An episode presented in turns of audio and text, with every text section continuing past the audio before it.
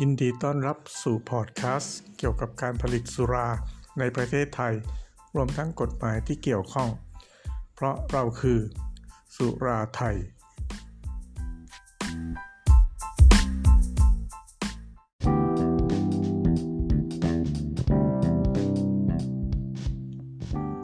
สวัสดีครับก็มาพบกันใน episode ที่ 2 นะครับของพูดคุยสุราไทยนะครับ วันนี้เราก็จะพูดเรื่องของการขออนุญาตผลิตนะครับ ในระดับของสุราชุมชน ก็คือว่าถ้าขอเป็นโรงงานสุรานี่ก็อาจจะยุ่งยากกว่านิดนึงนะครับก็ขอเป็นสุราชุมชนค่อนข้างสะดวก ก็คือขอที่สรรพสามิตในพื้นที่ของเราได้เลยนะครับในการขออนุญาตนั้นนะครับ เรื่องนี้เราขึ้นอยู่กับกรมสรรพสามิตกระทรวงการคลัง แล้วก็กฎหมายที่เกี่ยวข้องก็คือ พระราชบัญญัติภาษีสรรพสามิต 2560 นะครับ ซึ่งไม่ใช่พระราชบัญญัติสุรา 2493 แล้วนะครับ พระราชบัญญัตินั้นยกเลิกไปแล้ว เราใช้พระราชบัญญัติใหม่ 2560ครับ ก็ใช้มา 2-3 ปีแล้ว ในเรื่องนี้จะเกี่ยวกับมาตรา 153 ก็คือในเรื่องของการขออนุญาตผลิต นะครับมาตรา 153 บอกว่าผู้ใดประสงค์จะผลิตสุราหรือมีเครื่องกันสำหรับผลิตสุราไว้ในครอบครอง ให้ยื่นคำขออนุญาตต่ออธิบดี และต้องปฏิบัติตามหลักเกณฑ์วิธีการและเงื่อนไขที่อธิบดีประกาศกำหนดนะครับวรรคสองของมาตรานี้ก็บอกว่าการขออนุญาตตามวรรคหนึ่งนี้ให้เป็นไปตามหลักเกณฑ์วิธีการเงื่อนไขที่กำหนดในกฎกระทรวง หมายความว่าเราจะต้องไปดูในกฎกระทรวงอีกนะครับว่าเขามีเงื่อนไขอย่างไรบ้าง อันนี้ก็ไม่มีอะไรยากนะครับ เพียงแต่ว่ารู้ไว้นะครับว่าเป็นมาตรา 153 แล้วเขามีกำหนดด้วยว่าถ้าใครจะมีเครื่องกันก็ต้องขออนุญาต ดังนั้นพวกถังหมักถังแช่ถังเบียร์นะครับ ก็ไม่ต้องขออนุญาตครับโอเคแล้วก็ มาดูกฎกระทรวงนะครับเขาก็ออกกฎกระทรวงออกมาในปีเดียวกันก็คือกฎกระทรวงการอนุญาตผลิตสุราพศ 2560 นะครับกำหนดคุณสมบัตินะครับของผู้ที่จะขอผลิตสุราชุมชน ทั้งสุราแช่หรือสุรากันนะก็ผู้ที่จะขอนี้ก็มีคุณสมบัติได้หลายหลายแบบ เช่นจะเป็นสหกรณ์หรือกลุ่มเกษตรกรก็ได้ อันนี้เขามีกฎหมายของกระทรวงเกษตรเขาอยู่แล้วนะครับ เป็นวิสาหกิจชุมชนนี้ ก็มีกฎหมายวิสาหกิจชุมชนออกมาแล้ว หรือจะเป็นองค์กรเกษตรกรก็เป็นเกี่ยวกับเรื่องของกองทุนฟื้นฟูพัฒนาเกษตรกรนะครับ อันนี้ก็เหมือนกับว่ามีจุดประสงค์ที่จะให้ชุมชนหรือกลุ่มเกษตรกรใน ชุมชนนี้สามารถที่จะผลิตสุราได้ โดยใช้คุณสมบัติการเป็นองค์กรเหล่านี้ครับ และประเภทที่ 4 ก็คือประเภทของการเป็นห้างหุ้นส่วนจำกัด เป็นนิติบุคคลต่างๆนะครับ เป็นห้างหุ้นส่วนหรือบริษัทครับ ซึ่งเขากำหนดว่าถ้าเป็นชุมชนนี้เราจะต้องมีผู้ถือหุ้นเนี่ยเป็นคนไทยทั้งหมด ไม่เหมือนกับการที่เป็นโรงงาน ครับที่เขากำหนดให้มีหุ้นเป็นคนไทย 51%แต่ว่าถ้าเป็นสุราชุมชนเนี่ยต้องเป็นคนไทยทั้งหมดก็จุดประสงค์ก็คือ เพื่อให้เราทำในชุมชนนั่นเองนะครับ ก็อันนี้เป็นที่เข้าใจได้ พอเรามีคุณสมบัติตามนี้แล้วนะครับ เช่นเราจะไปจดบริษัทเป็นเป็นบริษัทจำกัดก็ได้ หรือเรามีเป็นหอจกอยู่แล้วก็ได้นะครับ ก็ไปขออนุญาตนะครับ คุณสมบัติต่อไปก็คือเรื่องของตัวโรงอุตสาหกรรมนะครับเขาใช้ศัพท์ว่าโรงอุตสาหกรรมนะฮะไม่ว่าจะเป็นระดับเล็กระดับใหญ่ในกฎหมายฉบับใหม่นี้เรียกแบบนี้ ก็บอกว่าเครื่องจักรเนี่ยต้องน้อยกว่า 5 แรงม้าคนงานก็น้อยกว่า 7 คน อันนี้ก็ได้พูดถึงไปใน episode แรกไปแล้วนะครับ แล้วก็เราก็ยังรออยู่ว่าเมื่อไหร่เขาจะเพิ่มเป็น 50 แรงม้า ตามพระราชบัญญัติโรงงานฉบับใหม่ ซึ่งออกมาเมื่อปี 2562 นี่เองนะครับว่า ถ้ามีเครื่องจักรไม่เกิน 5 แรงม้า 50 แรงม้า ก็ไม่ต้องเป็นโรงงาน แต่ตอนนี้ของสรรพสามิตยังไม่เพิ่มให้นะครับ สถานที่ที่เป็นโรงอุตสาหกรรมนี้จะต้องแยก จากที่อยู่อาศัยนะครับ ก็คือเราต้องไปจดเลขที่บ้านแยกออกจากบ้านพักนะมีทำเลสภาพแวดล้อมเหมาะสมนะครับ พื้นที่ก็ต้องเพียงพอนั่นคือเราจะต้องทำแผนผังไปให้เขาดูนะถ้าเป็นสุรากันชุมชนนั้นจะต้องอยู่ห่างแหล่งน้ำสาธารณะไม่น้อยกว่า 100 เมตร อันนี้มีหลายรายที่เคยได้รับอนุญาตไปแล้ว และถูกสั่งปิด เพราะว่ามีสถานที่อยู่ใกล้แหล่งน้ำสาธารณะ โดยที่อาจจะเป็นน้ำแห้งมีแต่หญ้าขึ้น แต่ในแผนผังนั้นเป็นลำรางสาธารณะก็ต้องย้าย แล้วก็ถ้าเป็นสุรากันเขาก็บอกว่าต้องมีระบบบำบัดน้ำเสีย ตามมาตามมาตรฐานของกรมควบคุมมลพิษด้วย อันนี้ก็ ถ้าเราไปขออนุญาตที่สรรพสามิตเขาก็จะมีแบบให้นะครับ หลักการก็น่าจะเป็นบ่อเกิดบ่อซึม คล้ายๆตามบ้านธรรมดานะครับ หรือขนาดอาจจะใหญ่กว่าที่บ้านนิดนึง เพราะว่าเราจะมีน้ำเสียจากการกลั่นเกิดขึ้น แต่ถ้าเป็นสุราแช่นั้นก็ไม่ต้องมีระบบนี้นะครับ ในการขออนุญาต ต่อไปก็เป็น ขั้นตอนการขออนุญาตนะครับ เราจะขออย่างไรนะครับ ในกฎกระทรวงข้อ 5 เขาบอกว่าผู้ใดประสงค์จะผลิตสุราให้ยื่นคำขอต่อธิบดีตามแบบที่อธิบดีประกาศกำหนด พร้อมด้วยเอกสารหลักฐานณนะสำนักงานสรรพสามิตพื้นที่ หรือสำนักงานสรรพสามิตพื้นที่สาขา แห่งท้องที่ที่โรงงานที่โรงอุตสาหกรรมที่จะใช้ผลิตสุรานั้นตั้งอยู่ หมายความว่าเราสามารถไปขอ ถ้าเราในอำเภอใหญ่ ๆ เขามีสาขาสรรพสามิตเราก็ไปขอที่นั่นได้นะครับ ถ้าอยู่ในกรุงเทพเท่านั้นแหละที่ต้องไปขอที่กรมสรรพสามิตซึ่งอยู่ที่อะไรนะราชวัตรนะฮะการยื่นคำขอนั้นก็ต้องระบุระยะเวลาในการก่อสร้างอาคารหรือตัวโรงอุตสาหกรรมนะครับ แล้วก็กำหนดว่าเราจะเปิดทำการได้เมื่อไหร่ แปลว่าอะไรครับ แปลว่า อย่าเพิ่งสร้างนะครับ อย่าเพิ่งสร้างก่อนที่จะไปขอเขา ยกเว้นว่าเรามี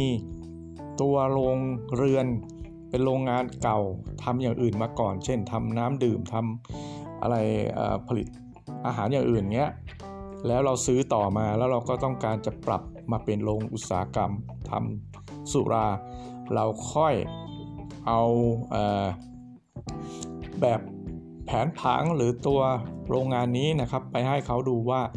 เราจะขอใช้ที่เนี่เป็นการผลิตสุรานะครับให้เขาไปตรวจสอบนะครับ กระบวนการก็คือว่าเราไปกรอกแบบฟอร์มไว้ก่อนเลยที่สำนักงานสรรพสามิตเขาจะมีแบบฟอร์มให้ ตรงไหนที่ยังขาดก็ไปหามาเพิ่มให้ครบในระยะภายหลังได้ ในที่สุดแล้วเมื่อกำหนดข้อมูลให้เขาเรียบร้อยแล้ว มีแผนผังแผนที่ว่าสถานที่ตั้งอยู่ตรงไหน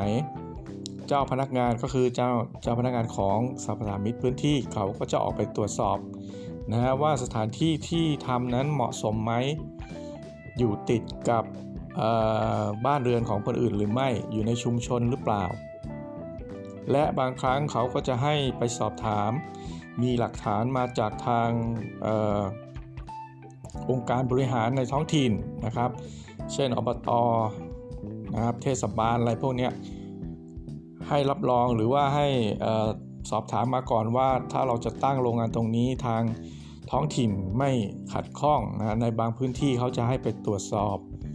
บางแห่งก็ไม่เป็นไร เพราะว่าในพื้นที่นั้นไม่ได้มีชุมชนอยู่ อันนี้ ไม่สามารถกำหนดได้นะครับ จะต้องไปลองติดต่อกับสรรพสามิตในแต่ละพื้นที่ดูครับ พอเจ้าหน้าที่เขาไปดูแล้วนะครับว่าสถานที่อยู่ตรงไหนนะครับ โดยติดตามไปตามแผนที่ที่เราเขียนไว้ให้แล้วเนี่ยเขาก็จะบอกว่าโอเคนะก่อสร้างโรงโรงงานได้ โดยเราก็ต้องมีแบบแปลนของโรงงานให้เขาด้วยว่า มีห้องอะไรบ้างนะห้องผลิต ห้องออรับวัตถุดิบนะห้องหมัก ห้องกลั่น ห้องบ่ม ก็แบ่งทำแบบแปลนก็ไหนๆเราสร้างโรงงานเราก็ต้องมีแบบแปลนอยู่แล้วนะฮะก็เอาแบบเนี้ยไปขออนุญาตให้เขาอนุมัติว่าโอเคนะแบบนี้ใช้ได้นะครับ แล้วเขาก็จะบอกว่าโอเคสร้างได้ เราก็ดำเนินการก่อสร้างไป นะครับ เสร็จเมื่อไหร่ก็เรียกเขามาดูนะครับ โอเคครับเสร็จแล้วนะให้เจ้าหน้าที่มาตรวจสอบสถานที่ผลิตว่าได้ดำเนินการก่อสร้างติดตั้งเครื่องมือเครื่องจักรอะไรเรียบร้อยนะครับ ก็ค่อยออกใบอนุญาตอีกทีหนึ่งว่าให้ผลิตนะฮะให้ผลิตได้ แต่ก่อนที่จะเอามาจำหน่ายก็จะต้องมีนะครับระบบต่างๆการตรวจสอบเพิ่มเติมอีก เพิ่มเติมอะไรนะครับ ก็คือตัวน้ำสุรานะฮะตัวน้ำสุราที่จะผลิตนั้นจะต้องส่งไปตรวจสอบนะว่ามีคุณภาพเป็นไปตามมาตรฐานหรือเปล่า มาตรฐานที่เขาตรวจนี้เขาไม่ได้ดูว่าสุราของเรารสชาติดีแค่ไหนนะครับ มีอะไร มีอะไรพิเศษอะไรอย่างนี้เขาไม่สนนะครับ เขาดูสารปนเปื้อนกับพวกของสิ่งเจือปนนะฮะว่ามันไม่เกินตามมาตรฐานที่กระทรวงอุตสาหกรรมกำหนด ไม่ต้องแปลกใจนะครับ อันนี้เดิมเราขออนุญาตกับกระทรวงการคลัง หรือในกรมสรรพสามิตแต่ว่ามาตรฐานที่ใช้นี้ เนื่องจากเป็นหน่วยราชการด้วยกันก็ไม่จำเป็นต้องมาออกมาตรฐานเอง ก็ไปใช้มาตรฐานของกระทรวงอุตสาหกรรมก็คือสำนักมาตรฐานผลิตภัณฑ์อุตสาหกรรม ซึ่งเราเรียกกันย่อๆว่ามออกนะครับก็คือมาตรฐานผลิตภัณฑ์อุตสาหกรรมมออกถ้าเป็นสุราแช่เขาก็ใช้มาตรฐาน Y นะฮะ 2089ทับ2544มั้งครับ และก็ถ้าเป็นสุรากันก็ใช้มาตรฐานสุรากัน 2088ทับ2544 ก็คือ มาตรฐานพวกนี้ออกมาตั้งแต่ 2544 แล้ว แต่ก็ใช้มาจนปัจจุบัน เป็นสารปนเปื้อนหรือสารพิษที่เราไม่พึงประสงค์นะครับ ที่เขาตรวจสอบเขาไม่ตรวจสารที่ทำให้รสชาติไม่ดีเขาไม่สนใจนะฮะ รายละเอียดของสารพวกนี้เราค่อยพูดกันถึงในภายหลังนะครับว่าเขาตรวจอะไรกันบ้าง แต่หลักๆแล้วก็คือว่าเราจะต้องส่งไปให้เขาเนี่ย2ลิตร แล้วเขาจะตรวจสอบ ที่เรามักจะโดนตีกลับ ก็จะเป็นเปอร์เซ็นต์หรือดีกรีแอลกอฮอล์นะที่มันไม่ตรง เขาอนุญาตให้บวกลบได้ เพียง 1%ก็สมมุติว่าเราทำสุรากัน 35 ดีกรี ถ้าเขาไปตรวจวิเคราะห์ได้ 37 นะฮะ มันเกินไปใช่ไหมครับ 2 ดีกรี เขาก็จะตีกลับนะครับ แต่ถ้าเขาวัดได้ 35.5 มันยังอยู่ในหนึ่งเขาก็ไม่ว่านะครับ เขาก็อนุมัติว่ามันผ่าน ตรงเนี้ยดีกรีนี่เราก็ถามว่านะมันมันถ้ามันไม่ตรงแล้วมีเป็นปัญหาอย่างไรก็คือ ถ้าเรากำหนดดีกรีหนึ่งแล้วเล่าเรามีดีกรีเกินไปนะครับ เราก็จะบอกโอ้ผู้บริโภคได้ประโยชน์ไม่ใช่เหรอนะได้ดีกรีเยอะขึ้น แต่เขาก็จะเถียงว่าถ้าคุณกำหนดมา 35 แล้วคุณมีดีกรี37 นะ เราก็ไม่ได้ภาษี ส่วนที่เกินไป เพราะว่าภาษีเราคิดตามเปอร์เซ็นต์ความแรงแอลกอฮอล์ด้วย ถูกไหมครับ ถ้าดีกีมันเกินจากที่เรากำหนด ก็แปลว่า รัฐได้ภาษีน้อย เกินแอลกอฮอล์ที่มีอยู่จริง เสร็จแล้วถ้าเกิดว่าเราวัดได้แค่ 30 33ดีกรีต่ำอ่าก็หมายถึงว่าผู้บริโภคได้ แอลกอฮอล์น้อยกว่าที่กำหนด น้อยกว่าที่เราได้ได้กำหนดระบุไว้บนฉลากอ่ามันก็ไปเข้าข่ายของการละเมิดผู้บริโภคอีก ก็เขาก็เลยให้บวกลบ1นะครับ ส่วนสารพิษอื่น ๆ นั้นก็ตรวจไม่ให้เกินมาตรฐาน ถ้าไม่ไม่มีอะไรผิดพลาดแล้ว เขาก็จะอนุมัติว่าตัวน้ำสุรานี้นะครับผ่านครับ สักครู่เรามาพบกันตอนนี้ขอพัก แล้วถ้ามีคำถามอะไรสนใจจะให้เราทำบทแคส์พอดแคสต์นะครับสุราแคสต์นี่ ก็สามารถติดต่อส่งข้อความเข้ามานะครับทางเพจ Facebook สุราไทย หรือว่าทาง Line ID นะครับแอดสุราไทยได้เช่นกัน สักครู่พบกันนะครับ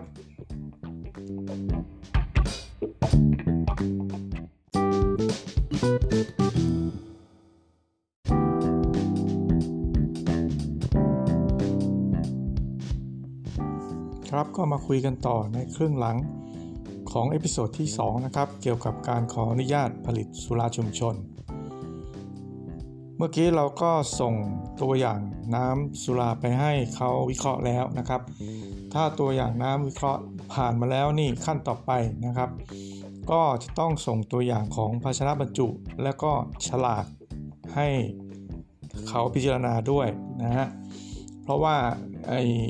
ภาชนะบรรจุนี้เขามีข้อกำหนดว่าจะต้องไม่ทำปฏิกิริยากับน้ำสุรา แล้วก็สามารถที่จะเก็บน้ำสุราไว้ได้ไม่รั่วซึม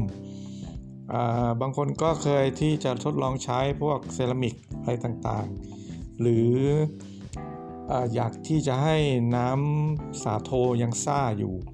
แล้วก็เลยใช้วิธีใส่ฝาที่ไม่สนิทนะครับ ก็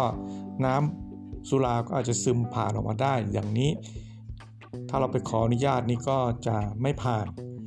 แล้วในเรื่องของฉลากด้วยนะครับ ก็จะต้องมีข้อความที่ละเอียดตามที่เขากำหนดนะครับ และก็บรรจุภัณฑ์ที่ใช้ก็คือขวดกระป๋องอะไรต่างๆ นี้นะจะต้องสามารถให้ปิดสแตมที่บริเวณปาก ขวดได้ นั่นก็คือเมื่อผู้บริโภคเปิดฝาขวดแล้วเนี่ยสแตมที่ปิดไว้นี้จะต้องฉีกขาด เพื่อให้ไม่สามารถนำสแตมเนี่ยกลับไปหมุนเวียนใช้ใหม่ได้ อันนี้เป็นวิธีการป้องกันไม่ให้มีการโกง หรือว่ามีการนำสแตมไปใช้ก็คือทำให้รัฐไม่ได้ภาษีเต็มที่นั่นเอง นะครับ และภาชนะบรรจุนี้ปัจจุบันก็มีให้ขนาดระดับ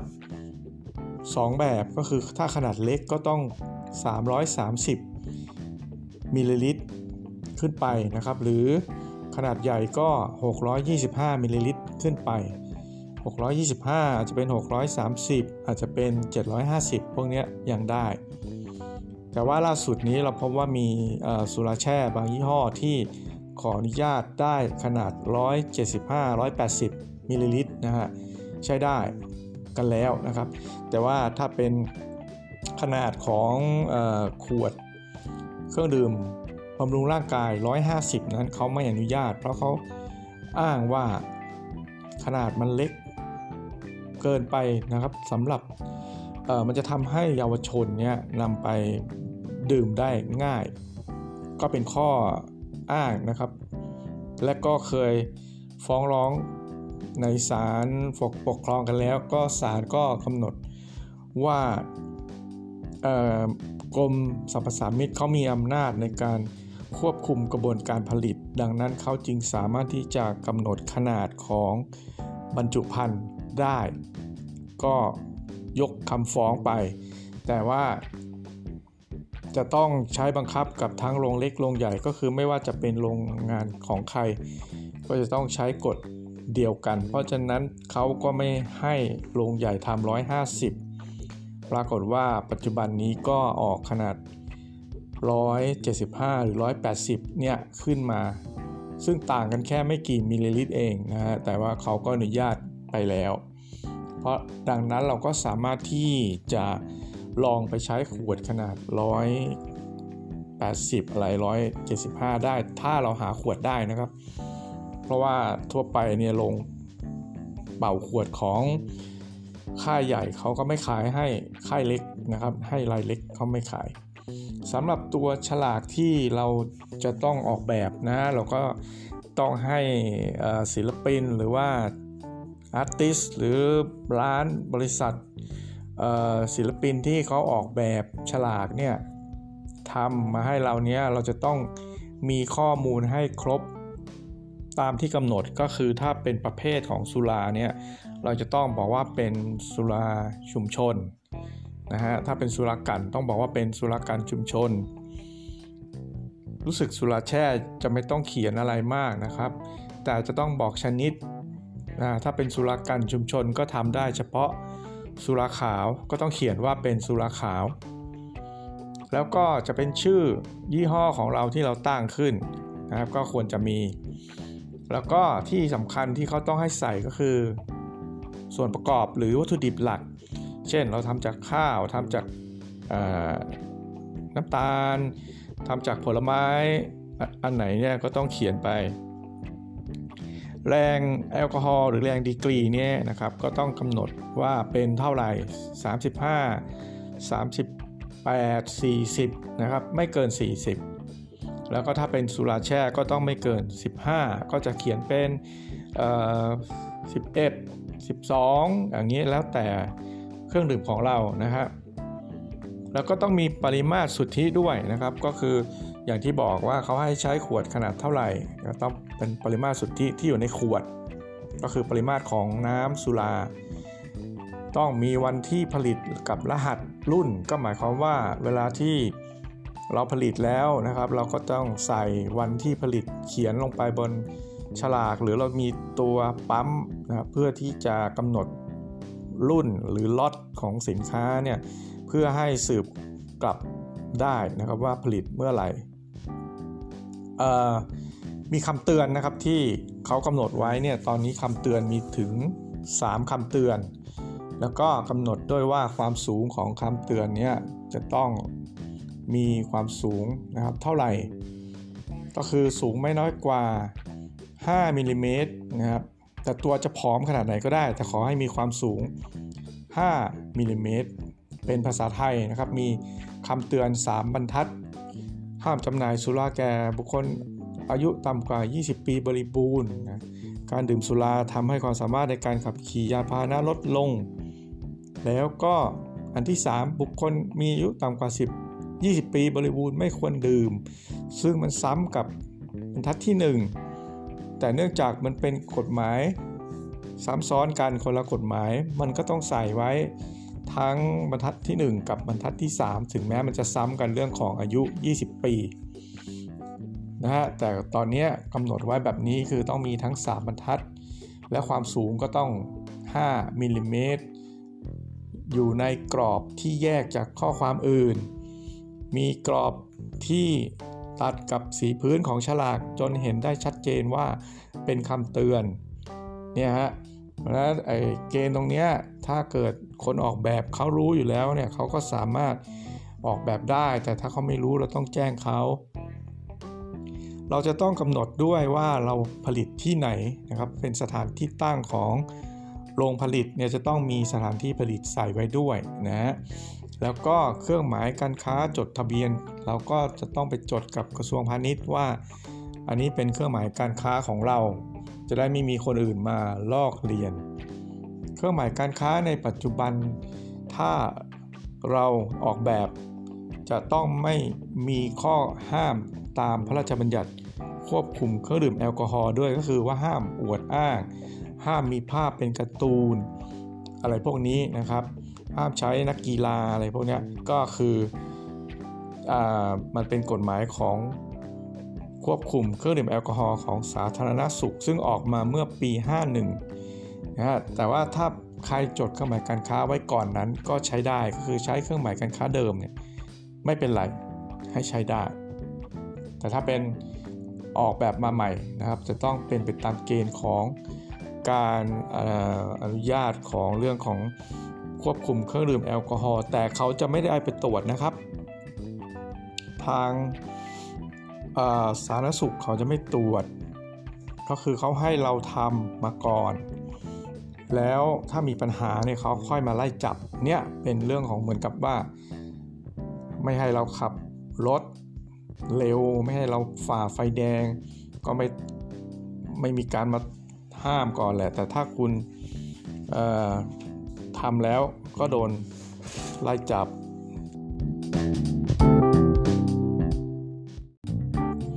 เมื่อทางสรรพสามิตเขาตรวจสอบเรียบร้อยแล้วว่า ทั้งบรรจุภัณฑ์แล้วก็ฉลากเป็นไปตามข้อกำหนดแล้วเขาก็จึงจะแจ้งให้เราผลิตสุราได้ตามที่เราต้องการนะครับอันนั้นก็ถึงจะนำไปผลิตจำหน่าย ติดฉลากติดสแตมป์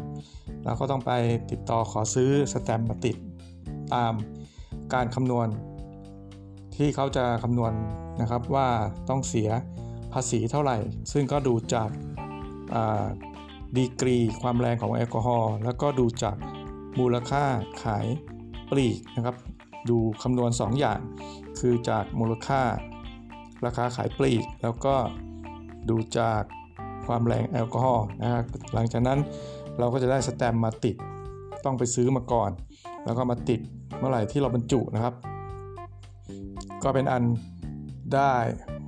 สุรามานะครับที่จะผลิตจำหน่าย วันนี้ก็จบการ